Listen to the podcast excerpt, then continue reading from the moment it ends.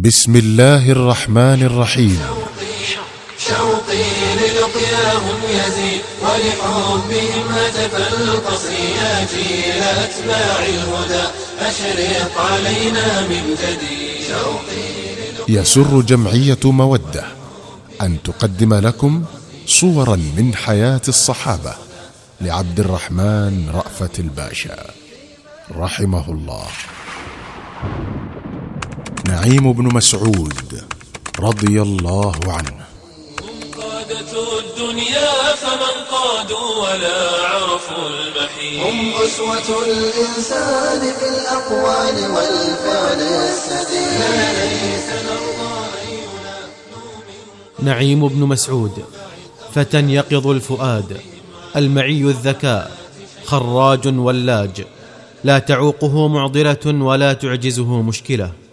يمثل ابن الصحراء بكل ما حباه الله من صحة الحدس وسرعة البديهة وشدة الدهاء. ولكنه كان صاحب صبوة وخدين متعة. كان ينشدهما أكثر ما ينشدهما عند يهود يثرب. فكان كلما تاقت نفسه لقينة أو هفى سمعه لوتر شد رحاله من منازل قومه في نجد ويمم وجهه شطر المدينة. حيث يبذل المال ليهودها بسخاء ليبذلوا له المتعة بسخاء أكثر. ومن هنا فقد كان نعيم كثير التردد على يثرب وثيق الصلة بمن فيها من اليهود وخاصة بني قريظة. ولما أكرم الله الإنسانية بإرسال رسوله بدين الهدى والحق وسطعت شعاب مكة بنور الإسلام كان نعيم بن مسعود ما يزال مرخيا للنفس عنانها فأعرض عن الدين الجديد أشد الاعراض خوفا من أن يحول دونه ودون متعه ولذاته. ثم ما لبث أن وجد نفسه مسوقا إلى الانضمام إلى خصوم الإسلام الألداء مدفوعا دفعا إلى إشهار السيف في وجهه. لكن نعيم بن مسعود فتح لنفسه يوم غزوة الأحزاب صفحة جديدة في تاريخ الدعوة الإسلامية وخط في هذه الصفحة قصة من روائع قصص مكايد الحروب قصة ما يزال يرويها التاريخ بكثير من الانبهار بفصولها المحكمة والإعجاب ببطلها الأريب اللبيب. ولتقف على قصة نعيم بن مسعود لا بد لك من الرجوع إلى الوراء قليلا. فقبيل غزوة الأحزاب بقليل هبت طائفة من يهود بني النضير في يثرب وطفق زعماؤهم يحزبون الأحزاب لحرب الرسول عليه الصلاة والسلام والقضاء على دينه. فقدموا على قريش في مكة وحرضوا على قتال المسلمين وعاهدوهم على الانضمام إليهم عند وصولهم إلى المدينة وضربوا لذلك موعدا لا يخلفونه.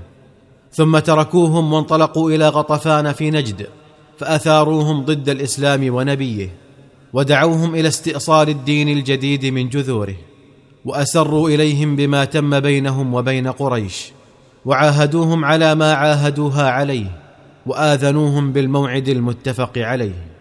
خرجت قريش من مكة بقضها وقضيضها وخيلها ورجلها بقيادة زعيمها أبي سفيان بن حرب متجهة شطر المدينة كما خرجت غطفان من نجد بعدتها وعديدها بقيادة عيينة بن حصن الغطفاني وكان في طليعة رجال غطفان بطل قصتنا نعيم بن مسعود.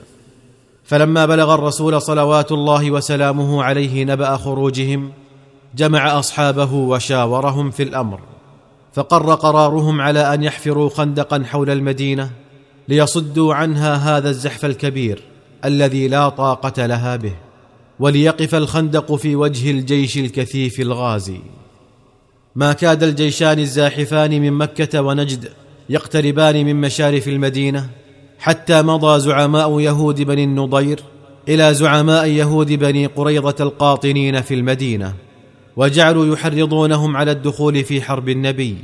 ويحضونهم على مؤازرة الجيشين القادمين من مكة ونجد. فقال لهم زعماء بني قريظة لقد دعوتمونا إلى ما نحب ونبغي ولكنكم تعلمون أن بيننا وبين محمد ميثاقا على أن نسالمه ونوادعه لقاء أن نعيش في المدينة آمنين مطمئنين. وأنتم تدرون أن مداد ميثاقنا معه لم يجف بعد. ونحن نخشى إذا انتصر محمد في هذه الحرب أن يبطش بنا بطشة جبارة وأن يستأصلنا من المدينة استئصالا جزاء غدرنا به. لكن زعماء بني النضير ما زالوا يغرونهم بنقض العهد ويزينون لهم الغدر بمحمد ويؤكدون لهم بأن الدائرة ستدور عليه في هذه المرة لا محالة. ويشدون عزمهم بقدوم الجيشين الكبيرين. فما لبث يهود بني قريظة ان لانوا لهم ونقضوا عهدهم مع الرسول صلوات الله وسلامه عليه ومزقوا الصحيفة التي بينهم وبينه وأعلنوا انضمامهم إلى الأحزاب في حربه. فوقع الخبر على المسلمين وقوع الصاعقة. حاصرت جيوش الأحزاب المدينة وقطعت عن أهلها الميرة والقوت وشعر الرسول صلوات الله وسلامه عليه أنه وقع بين فكي العدو فقريش وغطفان معسكرون قبالة المسلمين من خارج المدينة وبنو قريظة متربصون متأهبون خلف المسلمين في داخل المدينة. ثم إن المنافقين والذين في قلوبهم مرض أخذوا يكشفون عن مخبآت نفوسهم ويقولون كان محمد يعدنا بأن نملك كنوز كسرى وقيصر وها نحن اليوم؟ لا يأمن الواحد منا على نفسه أن يذهب إلى بيت الخلاء لقضاء الحاجة. ثم طفقوا ينفضون عن النبي جماعة إثر جماعة بحجة الخوف على نسائهم وأولادهم وبيوتهم من هجمة يشنها عليهم بنو قريظه إذا نشب القتال حتى لم يبق مع الرسول سوى بضع مئات من المؤمنين الصادقين. وفي ذات ليلة من ليالي الحصار الذي دام قريبا من عشرين يوما لجأ الرسول صلوات الله وسلامه عليه إلى ربه وجعل يدعوه دعاء المضطر ويكرر في دعائه قوله اللهم إني أنشدك عهدك ووعدك اللهم إني أنشدك عهدك ووعدك. كان نعيم بن مسعود في تلك الليلة يتقلب على مهاده أرقا كأنما سمر جفناه فما ينطبقان لنوم.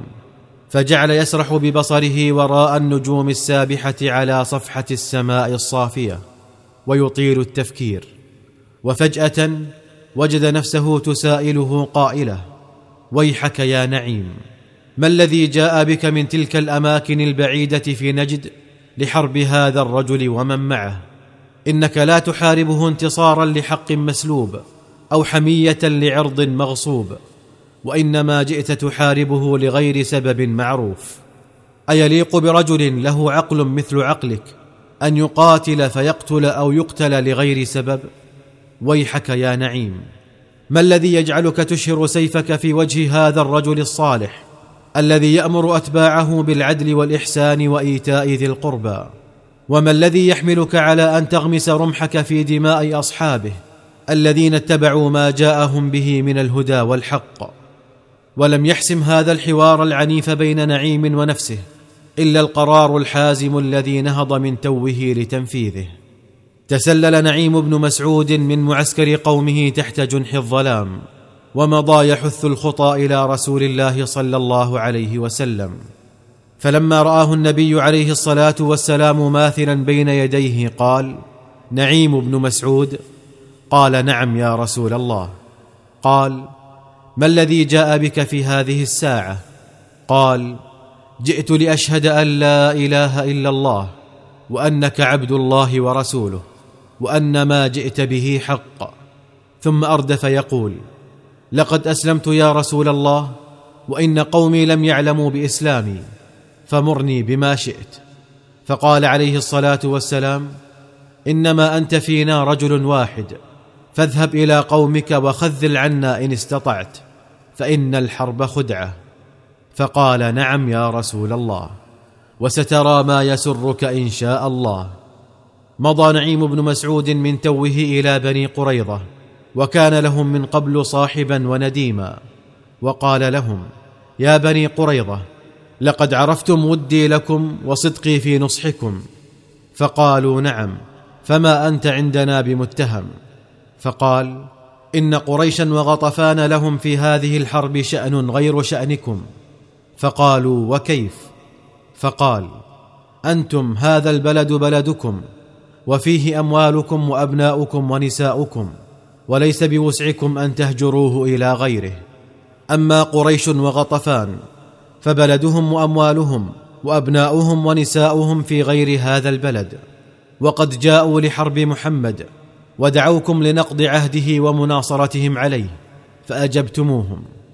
فإن أصابوا نجاحا في قتاله اغتنموه وإن أخفقوا في قهره عادوا إلى بلادهم آمنين وتركوكم له فينتقم منكم شر انتقام. وأنتم تعلمون أنكم لا طاقة لكم به إذا خلا بكم. فقالوا صدقت فما الرأي عندك؟ فقال الرأي عندي ألا تقاتلوا معهم حتى تأخذوا طائفة من أشرافهم وتجعلوهم رهائن عندكم وبذلك تحملونهم على قتال محمد معكم إلى أن تنتصروا عليه أو يفنى آخر رجل منكم ومنهم. فقالوا أشرت ونصحت. ثم خرج من عندهم وأتى أبا سفيان بن حرب قائد قريش وقال له ولمن معه؟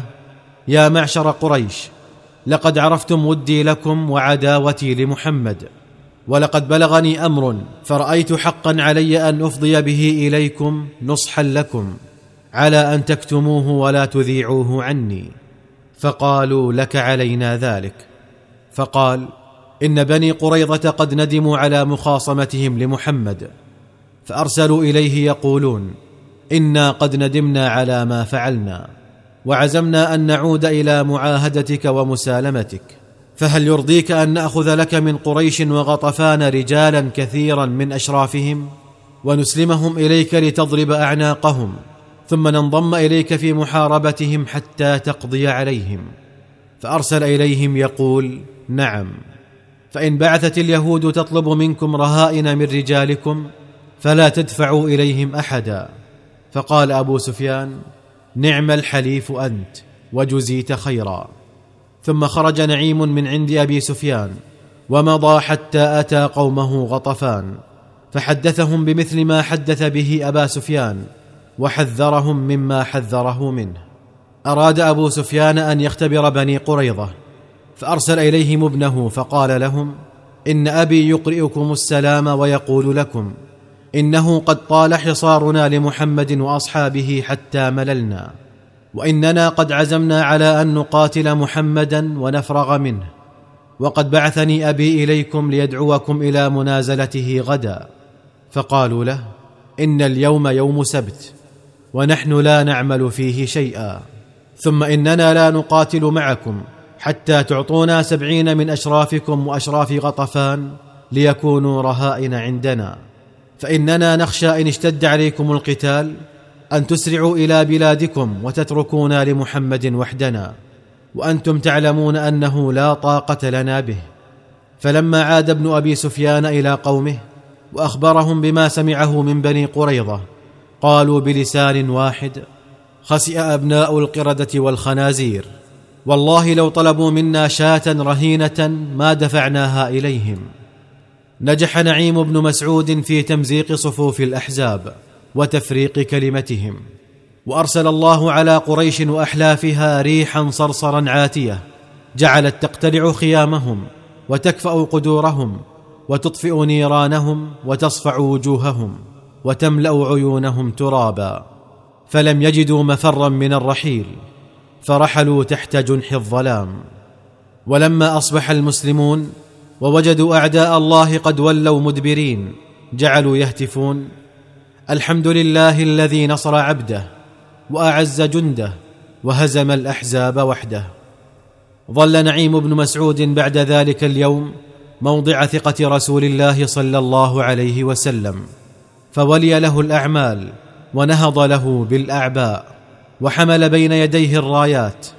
فلما كان يوم فتح مكة وقف أبو سفيان بن حرب يستعرض جيوش المسلمين فرأى رجلا يحمل راية غطفان فقال لمن معه من هذا؟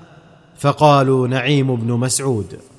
فقال بئس ما صنع بنا يوم الخندق والله لقد كان من أشد الناس عداوة لمحمد وها هو ذا يحمل راية قومه بين يديه ويمضي لحربنا تحت لوائه. نعيم بن مسعود رجل يعرف أن الحرب خدعة. محمد وبصحبه قد أسس الصرح المشيد يا شعر أسعفني أفض في مدحهم هل من مزيد. سلة الإيمان والتقوى.